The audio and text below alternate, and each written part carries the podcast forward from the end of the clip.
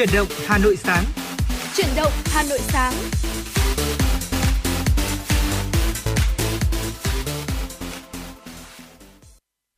Xin kính chào quý vị thính giả và chào mừng quý vị thính giả đã quay trở lại với chúng tôi trong chương trình Chuyển động Hà Nội sáng ngày hôm nay.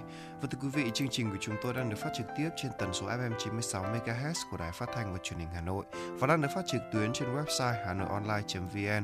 Rất vui khi đi lại được đồng hành cùng quý vị thính giả trong một buổi sáng rất là lạnh như thế này, đúng không ừ. ạ? Dạ vâng quý vị thính giả thân mến và uh, Tuấn Kỳ và Thu Thảo sẽ là hai MC sẽ uh, cập nhật tới quý vị những thông tin đáng chú ý trong buổi sáng ngày hôm nay. Và bên cạnh đó chúng tôi cũng hy vọng rằng là mình sẽ nhận được thật là nhiều những uh, yêu cầu âm nhạc cũng như là những góp ý của quý vị tới chương trình uh, chuyển động Hà Nội.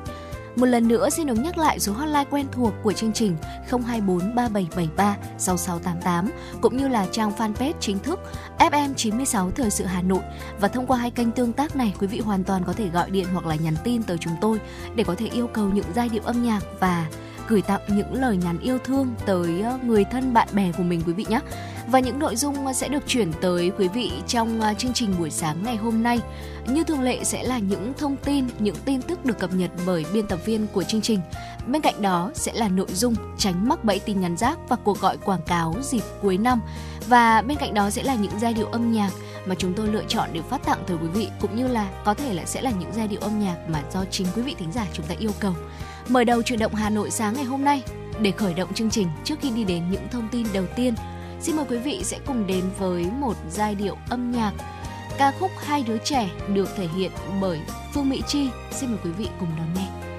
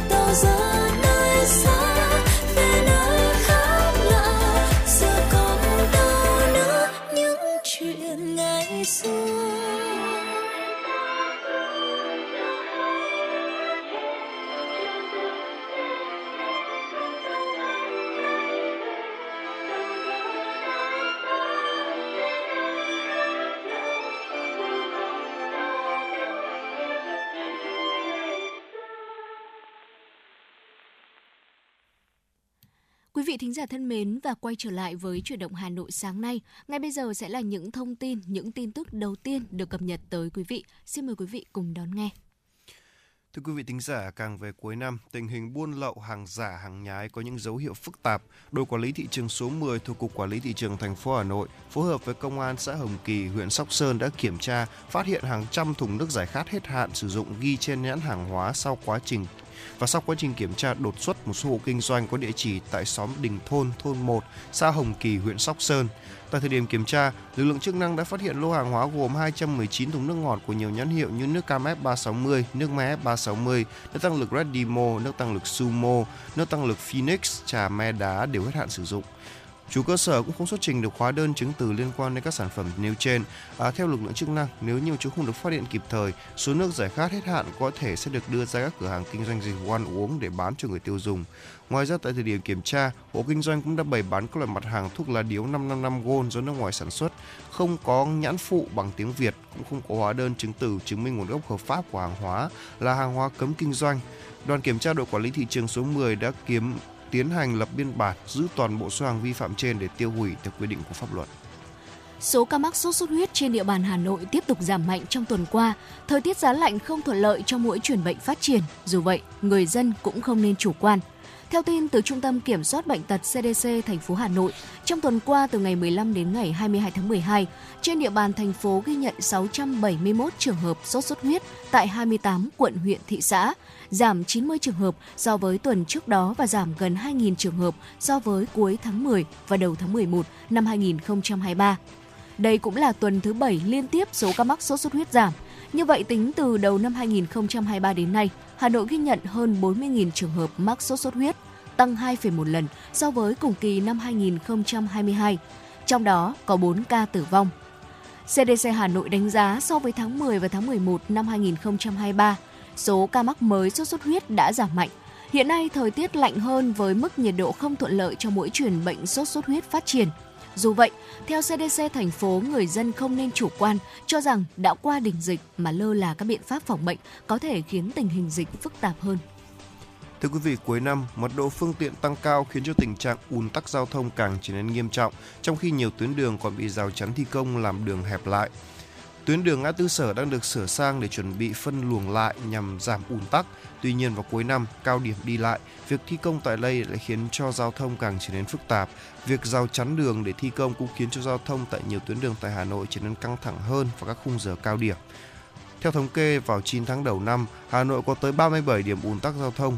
Bên cạnh các nguyên nhân về mật độ giao thông và ý thức của người lái xe, còn có tới 17 điểm ùn tắc do rào chắn đang thi công dự án làm hẹp lòng đường, 10 điểm ùn tắc do hạ tầng giao thông chưa được đồng bộ. Được biết, Thanh tra Sở Giao thông Vận tải đã có phương án bố trí 106 chốt, các vị trí thường xuyên có nguy cơ ùn tắc trong các khung giờ cao điểm.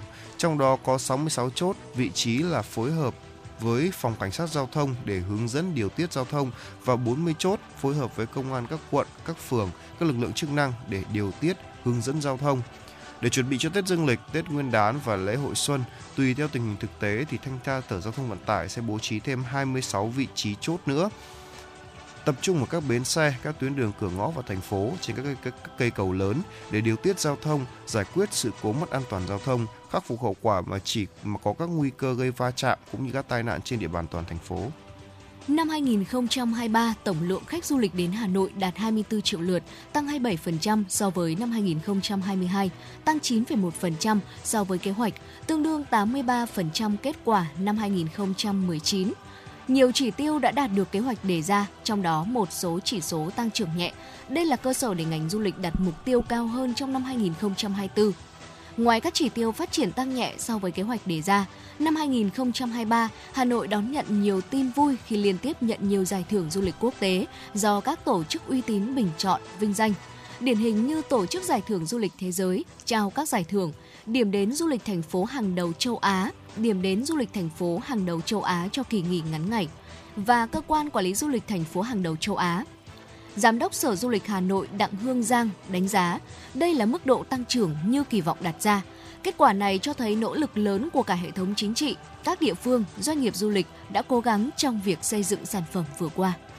Và thưa quý vị thính giả, vừa rồi là những thông tin đầu tiên trong chương trình chuyển động Hà Nội sáng ngày hôm nay mà Tuấn Kỳ và Tú Giả vừa đến cho quý vị.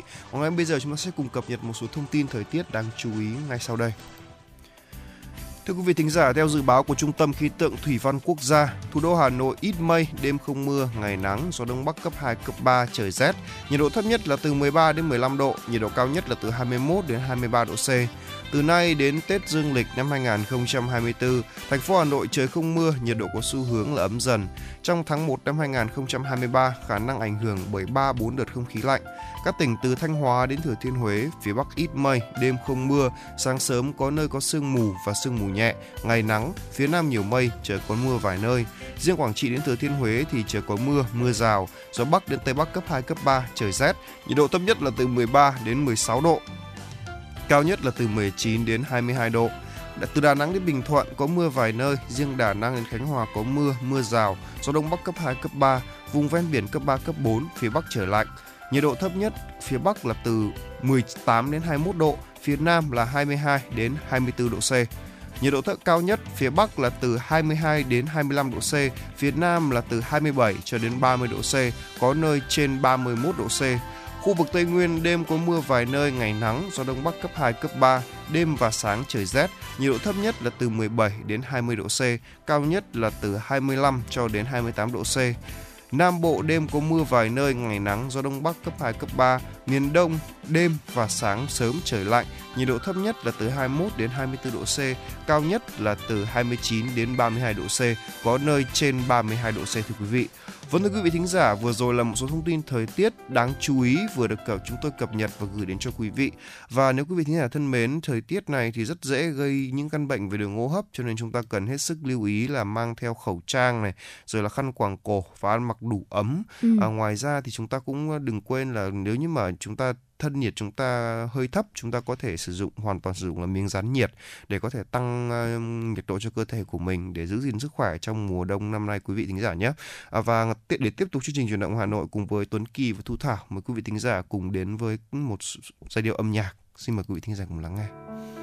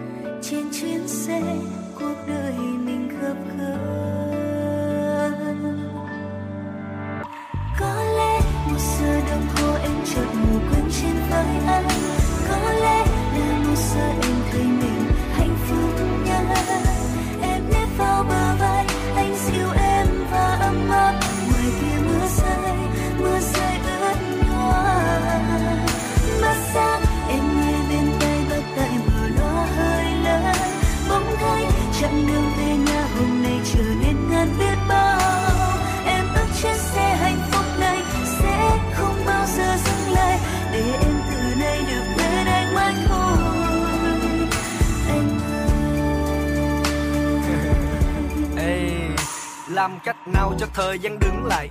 Lại khoa học vẫn đi tìm lời giải đáp. Đã cùng nhau vượt qua nhiều chướng ngại. Ngại đương đầu nắng mưa lẫn bão táp. Anh chào em miếng bánh em chào anh chút tình. Bằng mồ hôi công sức đôi lúc em lén nhìn. Anh ngoài mà anh sắt thép anh bên trong tôi suối đêm. Da ngâm đen mà cứ đẹp. Dù mang vàng hay đi dép thời gian ơi. Xin lâu ra thêm chút thêm năm thêm mười. Thôi xin thêm ra trăm phút gặp gỡ như vậy. Sao nở nào lìa xa? Em lưu giữ anh lại trong những lời hát mình bật ca. Cuộc đời nhiều sóng gió em muốn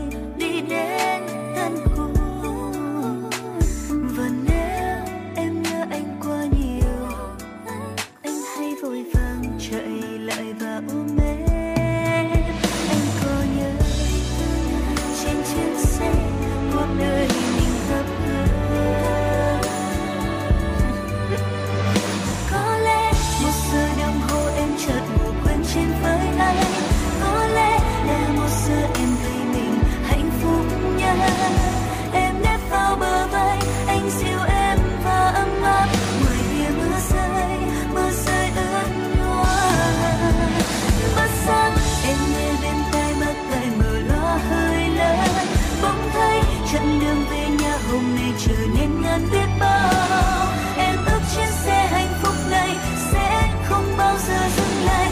Để em từ nay được bên anh mãi thôi. Anh ơi. Nhiều điều tuyệt vọng với nụ cười ấy thì không. Trăm điều tuyệt vời với khoảnh khắc bên thì có. Gương mặt lắm lem em nhiều lúc muốn từ bỏ. Không hiểu vì sao sự kiên cường vẫn nói có. Vui có, buồn có, mệt có, khó có. Qua hết qua hết, chúng ta đi qua hết. Đoàn kết đoàn kết chúng ta đi qua hết. Anh yêu em, thương em rất nhiều. Khi xa em trong lòng mong em nhiều bao nhiêu. Làm ơn đừng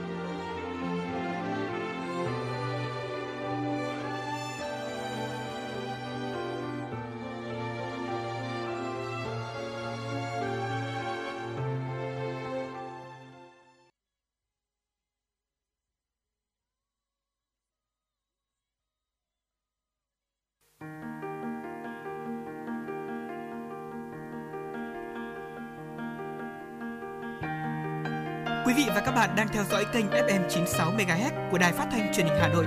Hãy giữ sóng và tương tác với chúng tôi theo số điện thoại 024 3773 6688. FM 96 đồng hành trên mọi nẻo đường.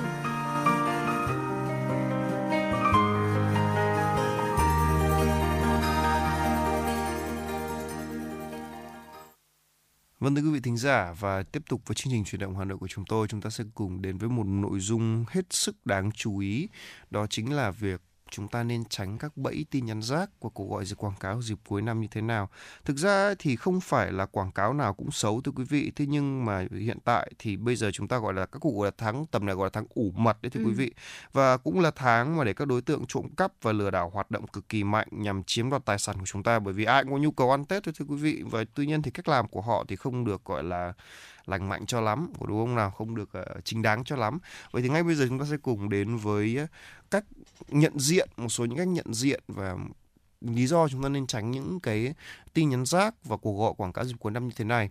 Phải nói rằng là việc lợi dụng thời điểm cuối năm à, nhu cầu của người dân đi mua đồ, mua sắm, tiêu dùng, đi lại cũng tăng lên rất là cao và các đối tượng lừa đảo thường xuyên à, đổi mới công nghệ ở phương thức lừa đảo nhằm thu lợi bất chính là chuyện đã diễn ra phải gọi là hàng năm rồi có đúng không nào à, dù việc quản lý sim chính chủ được siết chặt à, nhưng mà những cuộc gọi rác cứ liên tục dội bom khách hàng thôi và phải nói rằng là những cái lời kêu gọi đầu tư chứng khoán này quảng cáo hấp dẫn các sản phẩm mà rất là đơn giản ví dụ như hôm trước uh, thu thảo tôi còn được quảng cáo dạ. là mua uh, thuốc gì mà chữa bệnh dạ dày rồi là ừ. chống say rượu ở trong uh, uh, trên điện thoại cơ hay là uh, lời mời đầu tư vào thị trường chứng khoán ừ. công ty chứng khoán gì gì đó tôi cũng chả nhớ tên uh, thậm chí là còn chào mời làm cộng tác viên bán bán hàng hay là thậm chí có người còn nhắn tin cho tôi mà không hiểu sao họ lấy số của tôi ở đâu uh, là bảo là nhận gọi là làm đơn ảo Shopee, chạy đơn ảo Shopee ừ. để gọi là kiếm thêm thu nhập. Mà theo tôi biết ý, thì chính sách chạy đơn ảo ở trên các nền tảng uh, um, thương mại điện tử là không có, họ không cho phép làm cái điều đó thưa quý vị ờ, đâu thưa quý vị. Và phải nói rằng là um, dạo gần đây thậm chí rằng là các cuộc gọi lừa đảo, cuộc gọi rác nó không hề thuyên giảm thậm chí còn biến tướng tinh vi hơn nhiều. À, theo ờ, một người dân ở quận Hoàng Mai cũng cho biết rằng là những ngày gần đây thì chị luôn trở thành là một nạn nhân của hàng loạt cuộc gọi tin nhắn rác, trong đó có nhiều cuộc gọi chào mời sử dụng những dịch vụ như là du lịch nghỉ dưỡng, à, đúng không ạ? Chăm sóc sắc đẹp, mua bảo hiểm quảng cáo cho vay app này, bán đất này, các tin cá cược, chơi game, lừa đảo, à, tuyển dụng lương cao. Và theo chị thì việc phải nhận quá nhiều cuộc gọi rác trong ngày khiến chị phải cảnh giác hơn với số lạ. Và để tránh phiền hà thì nhiều cuộc gọi khác đến thì chị đành phải tắt chuông chứ không bắt máy ngay đâu thưa quý vị. Dạ vâng, à, không chỉ gọi điện quảng cáo dịch vụ đâu ạ. Cuối năm cũng là thời điểm mà người dùng bị tấn công bởi các cuộc gọi có dấu hiệu lừa đảo. Một người dân ở Gia Lâm, Hà Nội cũng cho biết thêm đó là khi nhận được cuộc gọi của đối tượng mạo danh viện kiểm sát, tòa án gọi điện thông báo có giấy triệu tập và yêu cầu chuyển khoản vào một tài khoản nào đó đã được chỉ định trước rồi để phục vụ điều tra thì chị bình tĩnh trả lời đầu dây bên kia là lừa đảo nhầm đối tượng rồi thì đối tượng này ngay lập tức tắt máy. Vào đầu tháng 12, Trung tâm Tần số Vô tuyến điện khu vực 2 đã bắt giữ đối tượng sử dụng xe máy giấu thiết bị phát sóng BTS giả trong ba lô và liên tục di chuyển nhanh trên nhiều địa bàn thành phố Hồ Chí Minh nhằm phát tán tin nhắn lừa đảo. Trước đó vào giữa tháng 6 thì Cục Tần số vô tuyến điện, Phòng An ninh Bưu chính Viễn thông và Công nghệ thông tin của Cục An ninh Chính trị Nội bộ, Bộ Công an và Công an Hà Nội cũng đã phát hiện và bắt quả tang các đối tượng khi mà chúng đang sử dụng thiết bị giả lập trạm BTS để phát tán tin nhắn rác tại khu vực giáp danh giữa hai tỉnh đó là Bắc Ninh và Bắc Giang. Theo ông Vũ Ngọc Sơn, giám đốc công nghệ công ty ờ, Công nghệ An ninh mạng Việt Nam NCS, tình trạng gửi tin nhắn giả mạo ngân hàng đang có tình trạng tái diễn trong thời gian gần đây các đối tượng này sử dụng các thiết bị chuyên dụng giả chạm phát sóng của nhà mạng, gửi các bản tin SMS đến các điện thoại nằm trong vùng phủ sóng của thiết bị. Trạm này sẽ có kích thước ngang một chiếc vali có thể phủ sóng trong khoảng là 2 km và gửi đi cùng lúc rất rất nhiều tin nhắn, hàng nghìn tin nhắn. Trạm này sẽ giả làm nhiễu tín hiệu 3G, 4G xung quanh trạm của nhà mạng. Sau đó thì phát sóng công suất lớn khiến thiết bị điện thoại nằm trong vùng phủ sẽ nhận được tin nhắn. Và đây cũng chính là lý do mà rất nhiều người trong cùng một khu vực sẽ nhận được những tin nhắn tương tự nhau. Vâng và phải nói rằng là do định dạng của gói SIM SMS thì đơn giản là không có đường trường thông tin để kiểm tra xuất xứ của tin nhắn cho nên là điện thoại của người dùng rất dễ bị đánh lừa. Xếp chung các tin nhắn giả lại với nhau thì thực sự đến từ ngân hàng người dùng vì thế nên không thể phân biệt uh, tin nhắn giả và tin nhắn thật nên chúng ta rất là dễ bị mắc lừa. Và phải nói rằng là trước những uh, thách thức, cách thức và thủ đoạn lừa đảo ngày càng tinh vi thì Bộ Thông tin và Truyền thông khuyến cáo người dân là nên nâng cao tinh thần cảnh giác và phải thận trọng khi ờ, nhận được tin nhắn có nội dung yêu cầu là cung cấp thông tin tài khoản ngân hàng này, tin nhắn có gắn kèm với đường liên kết này, tin nhắn từ số điện thoại của người thân mà hỏi vay tiền này. Mặt khác thì thậm chí là còn còn tinh vi hơn cả thì người ta còn gọi điện đến và báo rằng là à, con cháu của chị đang bị tai nạn ừ. cần chuyển cho viện gấp 50 triệu để phẫu thuật đó cái điều này thì khiến cho rất nhiều người bị mắc lừa rồi mặc dù có rất nhiều thông tin cảnh báo rồi nhưng mà cũng có rất nhiều người bị mắc lừa đó có đúng không ạ?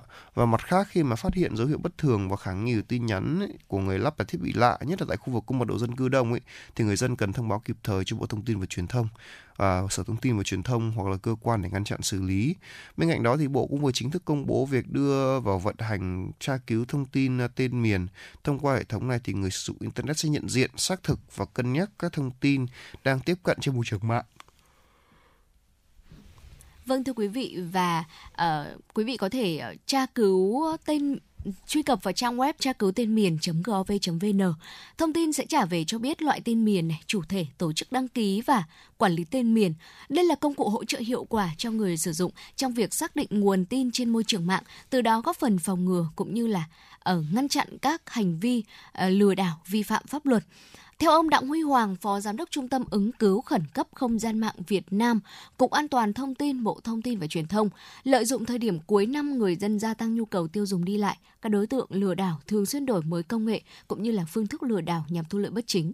Do vậy mà khi nhận được tin nhắn, cuộc gọi rác hay là những cuộc gọi có dấu hiệu lừa đảo thì người dân nên phản ánh ngay tới mạng viễn thông mà mình đang sử dụng, liên hệ với cơ quan công an nơi gần nhất để yêu cầu hỗ trợ, xử lý hoặc là phản ánh tới tổng đài 156 của Bộ Thông Thông tin và Truyền thông để kịp thời phối hợp với các đơn vị liên quan xử lý. Bộ Công an cũng sẽ tiếp tục phối hợp với Bộ Thông tin và Truyền thông ra quét những thiết bị giả trạm BTS, đấu tranh truy bắt các đối tượng sử dụng thiết bị này để thực hiện hành vi vi phạm pháp luật để đảm bảo tính nghiêm minh của pháp luật trong việc xử lý tình trạng giả trạm PTS nhằm chiếm đoạt tài sản hoặc uh, cho các mục đích xấu. Khi mà chúng ta nhận thấy là có dấu hiệu sai phạm hoặc là phát hiện được là các đối tượng có hành vi lắp đặt, sử dụng chạm giả, người dân sẽ cần nhanh chóng trình báo cơ quan chức năng nơi gần nhất để kịp thời vào cuộc và xử lý. Vâng thưa quý vị thính giả và hy vọng rằng là với những uh, chia sẻ vừa rồi của Tuấn Kỳ và Thu Thảo gửi đến quý vị thính giả, chúng ta sẽ tránh được những cuộc gọi rác và cuộc gọi những tin nhắn rác và tránh bị lừa đảo trong dịp cuối năm. Và nói rằng là gần chúng ta đang đến những tháng ủ mật rồi có đúng ừ. không ạ? Nhưng năm tháng chúng ta tích cóp cả năm chỉ để ăn no ba bữa ba ngày Tết và hy vọng rằng quý vị thính giả chúng ta sẽ không mắc phải những chiếc bẫy lừa đảo như thế này. Và ờ, ngay bây giờ tiếp tục với chương trình chuyển động Hà Nội cùng với Tuấn Kỳ và Thu Thảo. Mời quý vị thính giả cùng thưởng thức một giai đoạn âm nhạc trước khi đến với với những thông tin thời sự đáng chú ý tiếp theo mà chúng tôi gửi đến cho quý vị.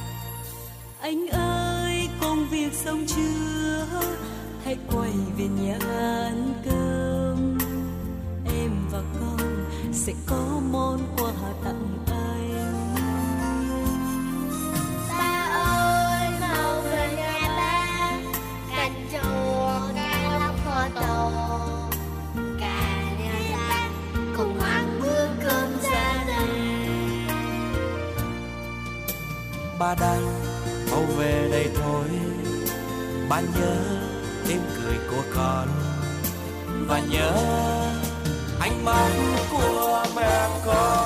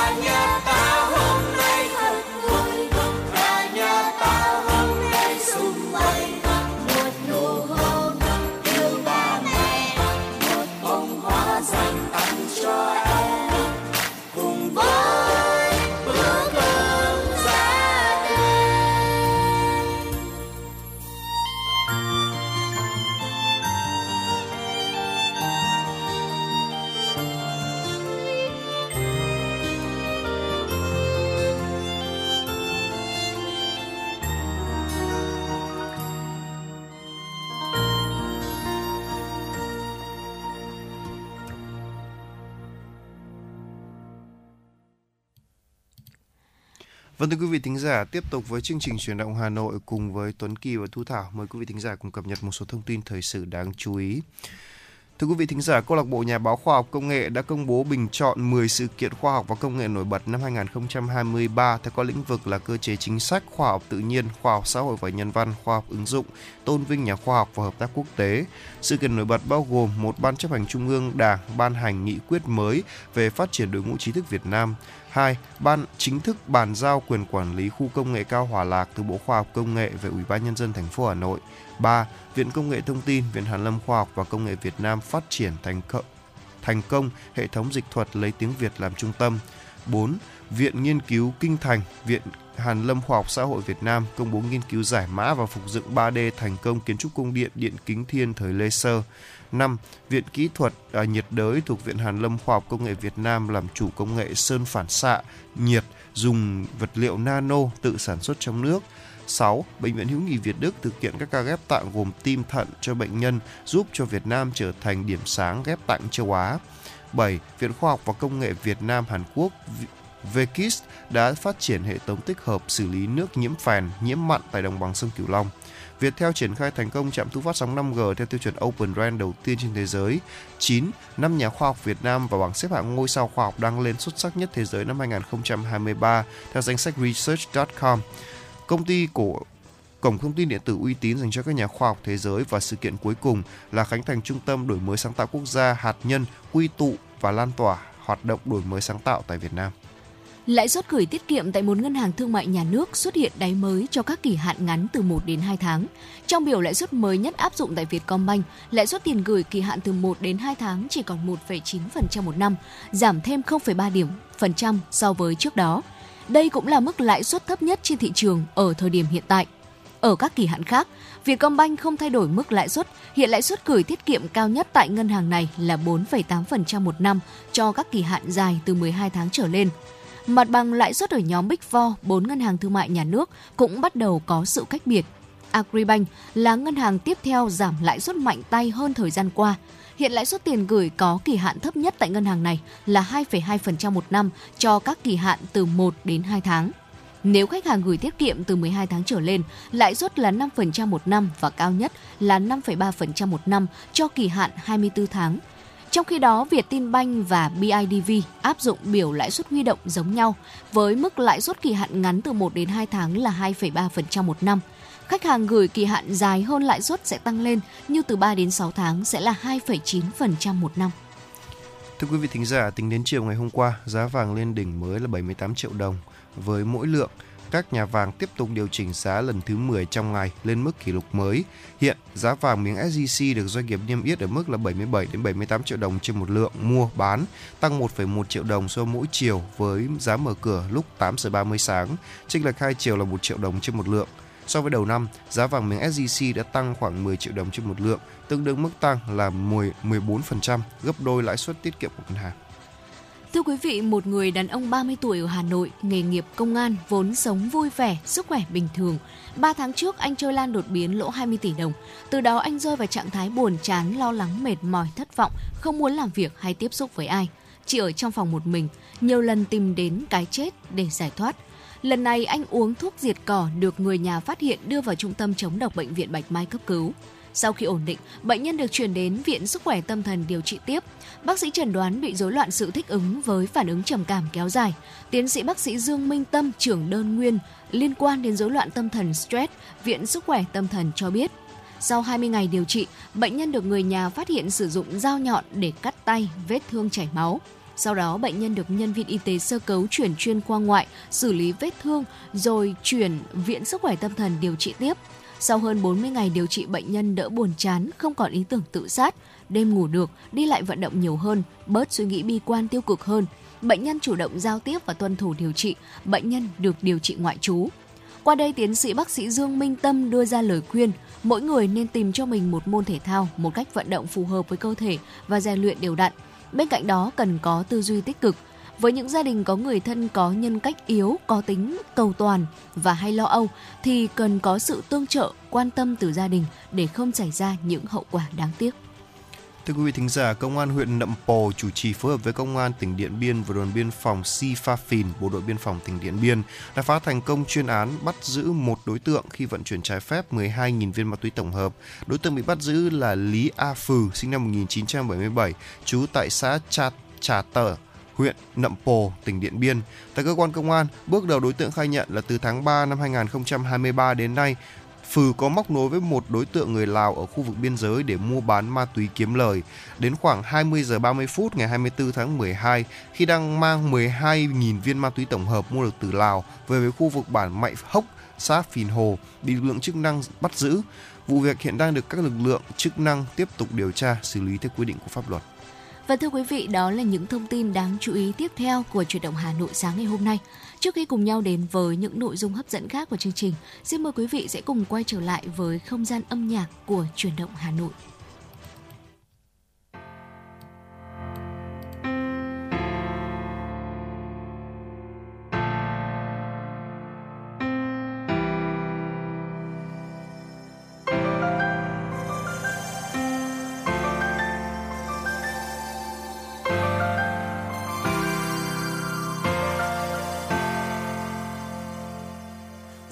Đánh cành tre, gió đập cành tre, chiếc thuyền anh vắng, lẽ thế anh đợi nàng. Gió đánh cành bàn, gió đập cành bàn, rừng treo anh hát, cô nàng ấy nghe.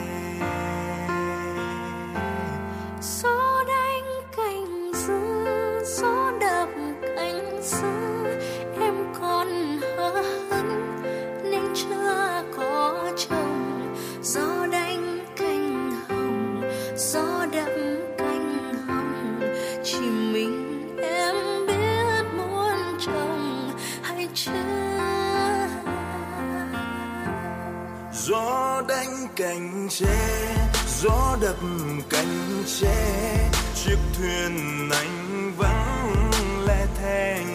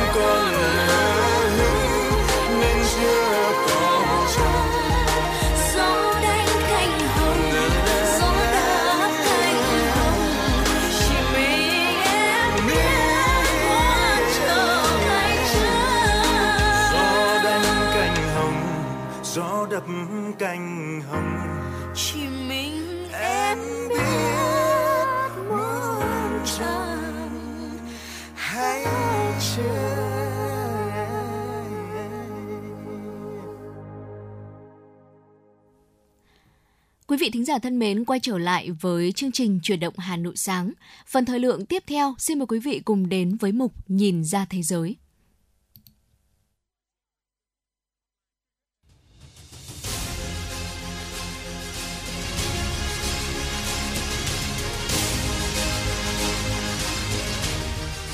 Nhìn ra thế giới. Nhìn ra thế giới.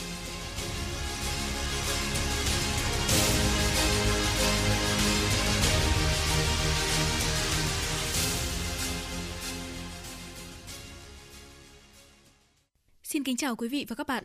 Mời quý vị và các bạn đến với chuyên mục Nhìn ra thế giới của Đài Phát thanh Truyền hình Hà Nội. Thưa các bạn, những tuần gần đây, lực lượng Houthi ở Yemen đã tiến hành nhiều cuộc tấn công trên Biển Đỏ. Các cuộc tập kích nhắm vào các tàu chở hàng thương mại đến Israel nhằm gây áp lực lên chính quyền Tel Aviv và để bày tỏ sự đoàn kết với người Palestine. Tình trạng này khiến hàng loạt hãng vận tải biển lớn trên thế giới phải thông báo tạm ngưng cho đoàn tàu đi qua vùng biển này. Các cuộc tấn công mới đây trên Biển Đỏ, một phần của tuyến vận tải huyết mạch Đông Tây của thế giới, càng làm gia tăng tâm lý lo ngại rằng thương mại quốc tế đứng trước nguy cơ tiếp tục gián đoạn khi chỉ vừa chớm phục hồi sau đại dịch COVID-19. Mục Nhìn ra thế giới hôm nay sẽ phản ánh về vấn đề này. Mời các bạn cùng nghe.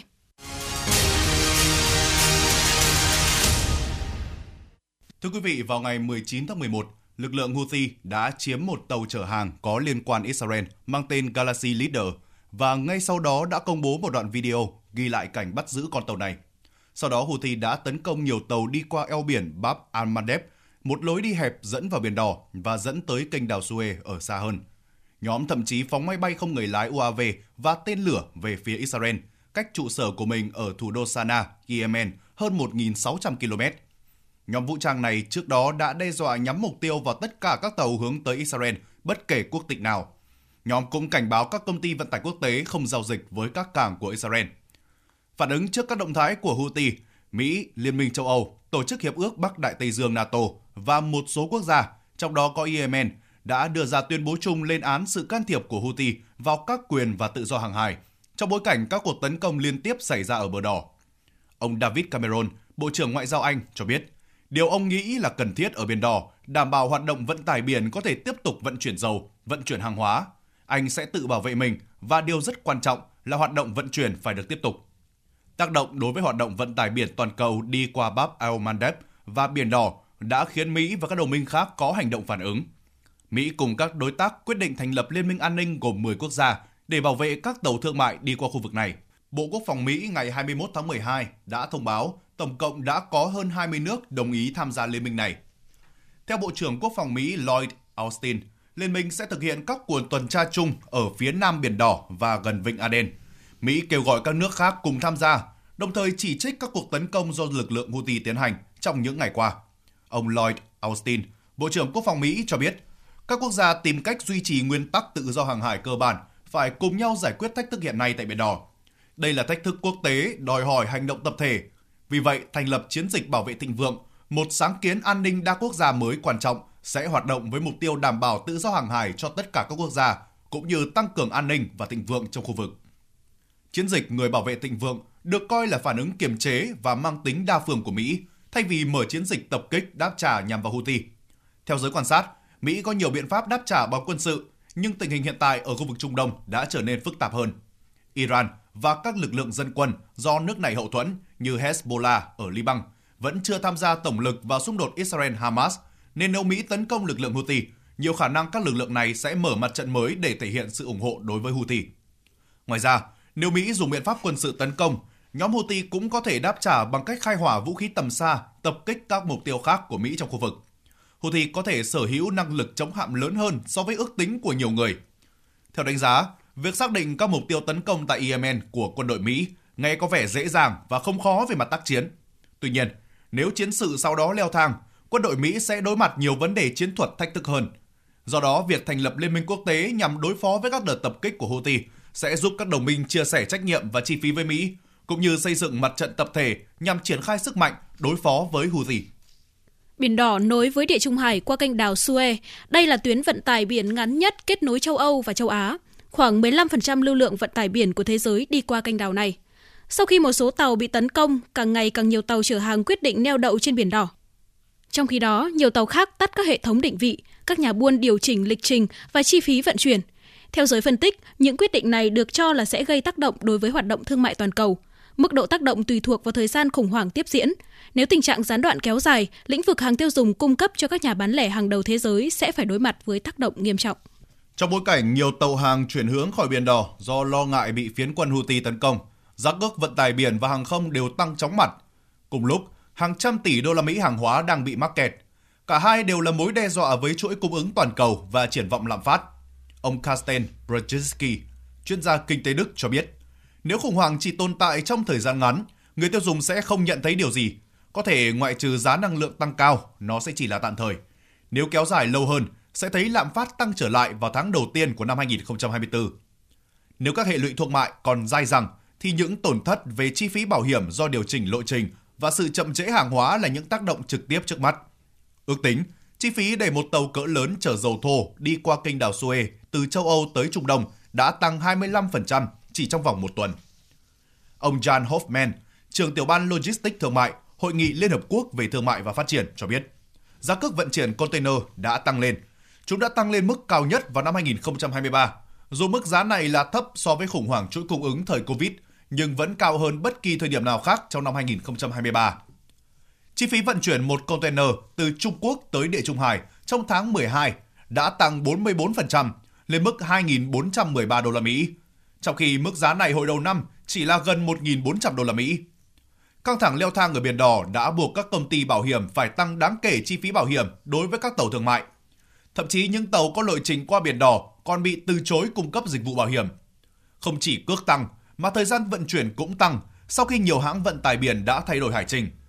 Nhiều hãng tàu biển lớn như Hapag-Lloyd, MSC và Maersk hay các công ty dầu mỏ hàng đầu gồm BP và Frontline đều thông báo sẽ tránh di chuyển qua tuyến đường biển này, điều chỉnh hướng lộ trình sang phía mũi Hảo Vọng ở miền Nam châu Phi.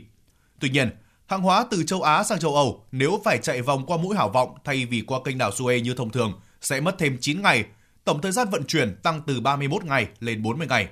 Con tàu chở dầu mỏ, khí LNG sẽ mất gấp đôi thời gian vận chuyển, khiến mỗi chuyến hàng đội thêm chi phí hàng triệu đô la Mỹ. Một cuộc khủng hoảng mới đang nhen nhóm tại một trong những cung đường thương mại huyết mạch của thế giới, có nguy cơ làm đảo lộn chuỗi cung ứng cũng như đẩy giá dầu và lạm phát tăng lên ở thời điểm mà tăng trưởng kinh tế đang giảm tốc. Các nhà điều hành dịch vụ hậu cần toàn cầu cảnh báo, việc đưa các tàu đến các tuyến hàng hải thay thế có thể làm xáo trộn chuỗi cung ứng toàn cầu, gây ra tình trạng ứ động tại các cảng và thiếu hụt tàu, container cũng như thiết bị.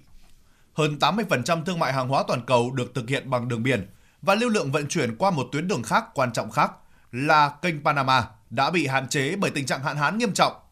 Tình hình ở Biển Đỏ xảy ra giữa lúc hoạt động vận chuyển qua kênh Panama cũng sụt giảm, có nghĩa là cả hai tuyến đường huyết mạch này đều gặp vấn đề ở cùng một thời điểm. Ngoài ra, còn có một cuộc chạy đua về vận chuyển hàng hóa trước khi nhà máy đóng cửa vào dịp Tết Nguyên đán, dự kiến vào ngày 10 đến ngày 17 tháng 2. Điều này có thể làm gián đoạn nguồn cung trong một tháng hoặc lâu hơn. Trong khi đó, các chủ tàu container lớn đã bắt đầu bổ sung các khoản phí, bao gồm cả phụ phí khẩn cấp đối với hàng hóa bị ảnh hưởng bởi sự gián đoạn ở Biển Đỏ. Tác động từ sự bất ổn trên Biển Đỏ là rất lớn, có thể ảnh hưởng đến doanh thu của kênh đào Suez. Ngoài ra, việc tàu chở hàng đi đường vòng cũng có thể sẽ gây tổn hại cho nền kinh tế vốn đang gặp khó khăn của Ai Cập. Nước này đã chịu ảnh hưởng nặng nề khi ngành du lịch điêu đứng vì cuộc chiến Israel-Hamas. Ai Cập hiện đang sở hữu, vận hành và bảo trì kênh đào Suez. Cơ quan quản lý kênh đào này cho biết, Suez đã tạo ra doanh thu kỷ lục 9,4 tỷ đô la Mỹ trong năm tài chính 2022-2023. Trước đó, ngày 17 tháng 12, Chủ tịch Cơ quan Quản lý kênh đào Suez của Ai Cập, ông Osama Rabi, nói rằng 55 tàu đã chuyển sang tuyến mũi hảo vọng kể từ ngày 19 tháng 11. Theo ông Rabi, con số này chỉ chiếm một tỷ lệ nhỏ so với tổng số 2.128 tàu đã đi qua kênh đào Suez trong giai đoạn này. Trong khi đó, số tàu thực tế tránh đi qua kênh đào Suez vượt qua con số được công bố. Điều này sẽ tác động không nhỏ đối với Ai Cập, quốc gia phụ thuộc nhiều vào doanh thu từ kênh đào Suez, giữa lúc Cairo đang nỗ lực thu hẹp khoản thiếu hụt tài chính 17 tỷ đô la Mỹ một năm đến năm 2016.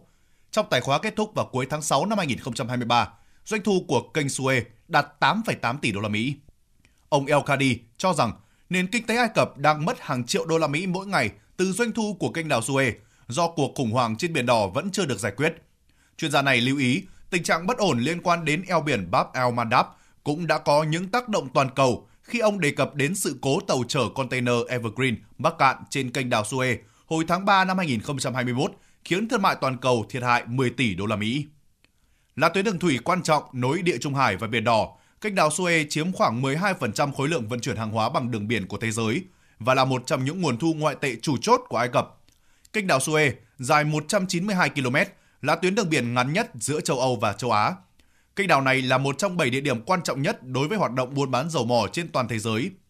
Theo cơ quan thông tin năng lượng Mỹ và dữ liệu của Votexa, trong nửa đầu năm 2023, có 9,2 triệu thùng dầu lưu thông qua kênh đào mỗi ngày, chiếm 9% nhu cầu toàn cầu. Trong năm 2023, có khoảng 4% lượng LNG nhập khẩu toàn cầu lưu thông qua kênh đào này, ước tính 391 triệu tấn. Phí đi qua kênh do các chủ tàu trả là nguồn thu nhập quan trọng cho nền kinh tế Ai Cập. Tính đến ngày 30 tháng 6 năm 2023, thu nhập đạt mức kỷ lục 9,4 tỷ đô la Mỹ. Kênh đào có thể tiếp nhận hơn 60% tổng số tàu chở dầu trên thế giới khi đầy tải và hơn 90% tàu chở hàng rời. Kênh cũng có thể tiếp nhận tất cả các tàu chở container, tàu chở ô tô và tàu chở hàng tổng hợp. Ông Karsten Brzezinski, chuyên gia kinh tế Đức cho biết, lo ngại về sự gián đoạn chuỗi cung ứng lại tái diễn. Bây giờ tất cả phụ thuộc vào việc căng thẳng sẽ kéo dài bao lâu và kênh đào Suez có bị đóng cửa hay không. Kênh đào Suez chiếm hơn 10% thương mại toàn cầu, hơn 30% vận tải container. Nếu con kênh này thực sự bị chặn, đây sẽ là tin xấu cho thương mại toàn cầu, tin xấu cho kinh tế thế giới và lạm phát. Theo các chuyên gia, với vai trò là tuyến đường quan trọng đối với hoạt động vận chuyển dầu mỏ và khí đốt tự nhiên hóa lỏng LNG của thế giới, sự gián đoạn giao thông qua kênh đảo Suez có thể ảnh hưởng đến thị trường năng lượng toàn cầu. Theo báo cáo triển vọng kinh tế thế giới do Quỹ tiền tệ quốc tế IMF công bố hồi tháng 10 năm 2023, tăng trưởng kinh tế toàn cầu dự kiến sẽ chậm lại từ 3,5% ghi nhận năm 2022 xuống còn 3% vào năm 2023 và 2,9% năm 2024.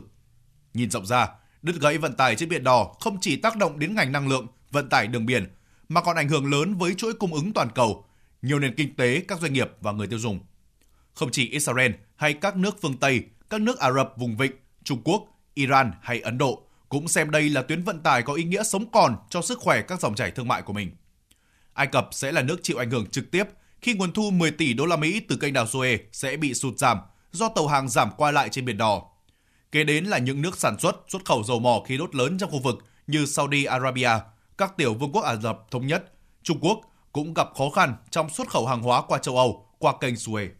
Theo dự báo của Quỹ tiền tệ quốc tế, việc tăng gấp đôi chi phí vận chuyển có thể làm tăng lạm phát giá tiêu dùng thêm 0,7%. Ngoài ra, giá dầu có thể tăng đột biến nếu có nhiều công ty ngừng sử dụng kênh đào Suez, đặc biệt nếu tình trạng gián đoạn này kéo dài.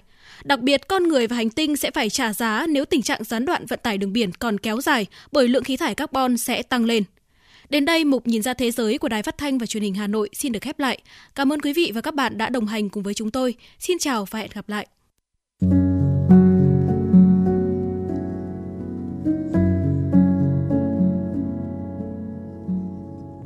Postcard Đài Hà Nội, đọc truyện đêm khuya. Những cuộc đời, những số phận, những câu chuyện từ hiện thực cuộc sống, cả những hồi tưởng, ký ức về một thời chưa xa. Tất cả sẽ được gửi gắm mỗi ngày một số trong chương trình podcast Đọc truyện đêm khuya của Đài Hà Nội. Ở đó, mỗi câu chuyện của các nhà văn nổi tiếng Việt Nam và cả những cây bút trẻ sông sáo sẽ đưa quý thính giả xa gần đắm chìm trong những không gian và thời gian khi thì hư ảo, huyền hoặc, lúc lại chân thực đến bất ngờ, để rồi khép lại mỗi tác phẩm luôn là tình người, là sự tử tế, là tính nhân văn lan tỏa trong đời thường và thậm chí đôi khi còn là hồi chuông cảnh tỉnh những phận người lầm lỡ để định hướng con người đến một cuộc sống tốt đẹp hơn. 30 phút mỗi số trên sóng của Đài Hà Nội. Đó cũng là lúc bạn có thể thành thơi, lắng lại, hoa dòng cảm xúc bên chiếc radio quen thuộc hay chiếc điện thoại thông minh nhỏ xinh để ngẫm ngợi về những điều đã qua, để cảm nhận ngòi bút sắc sảo và tài năng văn chương của mỗi tác giả. Bởi dù ở thế hệ nào, giai đoạn nào, họ cũng luôn mong muốn có thể khai thác tận cùng mọi câu chuyện của cuộc sống.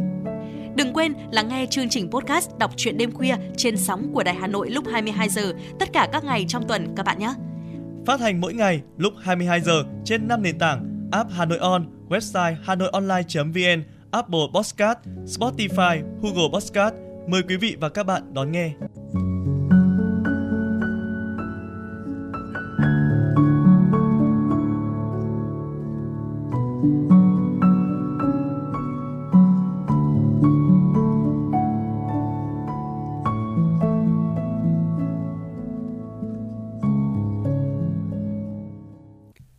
Thưa quý vị thính giả, à, vừa rồi là tiểu mục nhìn ra thế giới cũng đã khép lại chương trình chuyển động Hà Nội của chúng tôi ngày hôm nay. Chương trình được thực hiện bởi chỉ đạo nội dung Nguyễn Kim Khiêm, chỉ đạo sản xuất Nguyễn Tiến Dũng, chịu trách nhiệm tổ chức sản xuất Lê Xuân Luyến, biên tập Hoa Mai, biên MC Thu Thảo Tuấn Kỳ cùng kỹ thuật viên Bảo Tuấn phối hợp thực hiện.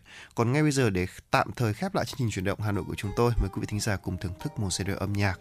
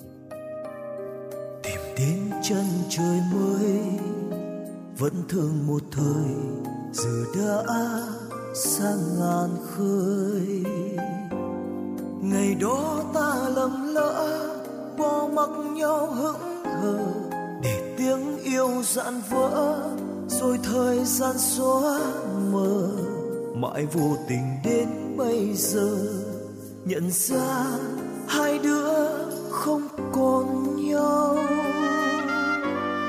Cuộc sống luôn vội vã với bao nghiệt ngã, số cuốn ta biệt mài một bước chân trượt ngã, đã trôi thật dài, lạc mất nhau đây trời đó, mình khắp nhau lúc đầu. Ngày tháng hoa mộng đó, cùng niềm vui nỗi sầu. Sẽ ghi lại biết bao điều để nhớ một thời ta đã